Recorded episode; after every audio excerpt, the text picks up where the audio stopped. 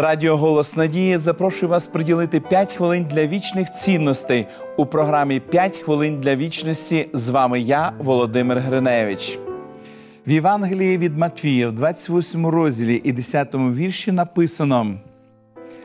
Промовляє тоді їм Ісус: Не лякайтесь, ідіть, повідомте братів моїх, нехай вони йдуть у Галілею, там побачать мене. В юдейській культурі жінка не мала права бути свідком, тому що, як вчили рабини, всі жінки брехливі за своєю сутністю.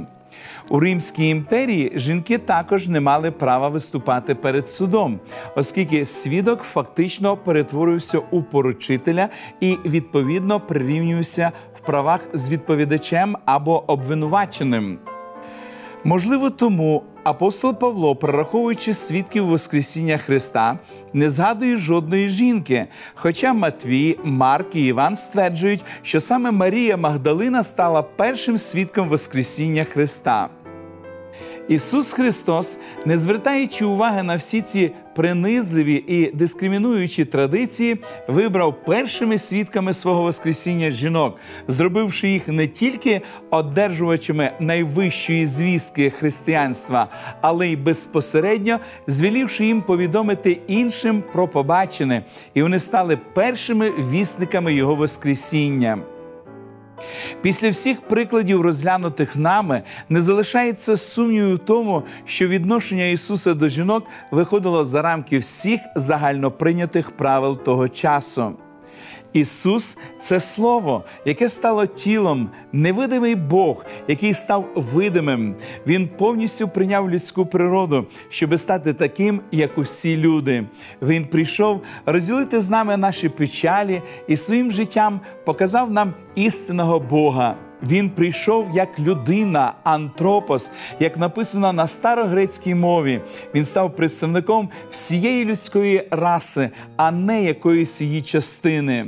Він прийшов сказати всім і чоловікам, і жінкам, що вихід є з гріха, є надія врятуватися від його наслідків.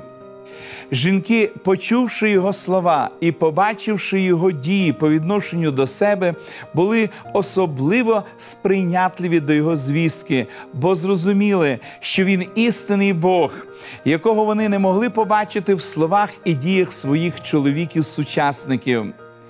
Тому, коли всі чоловіки втекли і сховалися, жахнувшись смерті Христа, тільки жінки залишилися і не побоялися піти до могили, піддаючи небезпеці своє життя.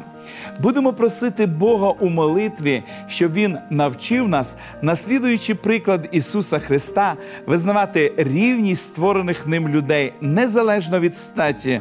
Помолимось. Дорогий Небесний Отець, ми безмежно вдячні Тобі за гарні і повчальні історії, які містяться на сторінках святого Письма.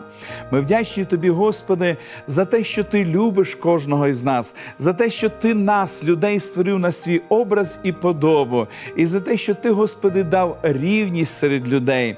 Благослови, Господи, нас, і допоможи нам пам'ятати, що ми є рівні перед обличчям Твоїм, щоб не звеличувалися ми один над одним.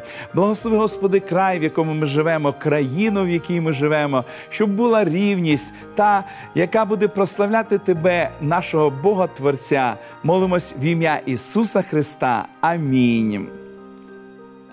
Пам'ятайте, ми всі рівні перед Богом незалежно від статі і однаково несемо відповідальність за проголошення Божої звістки. Для індивідуального вивчення святого Писання вашій увазі пропонуємо серію біблійних уроків вірою. Ви можете отримати їх, зателефонувавши нам за номером телефону 0800 30 20 20 або написавши на електронну адресу biblesobachka.hope.ua. Нехай благословить вас Бог. До побачення!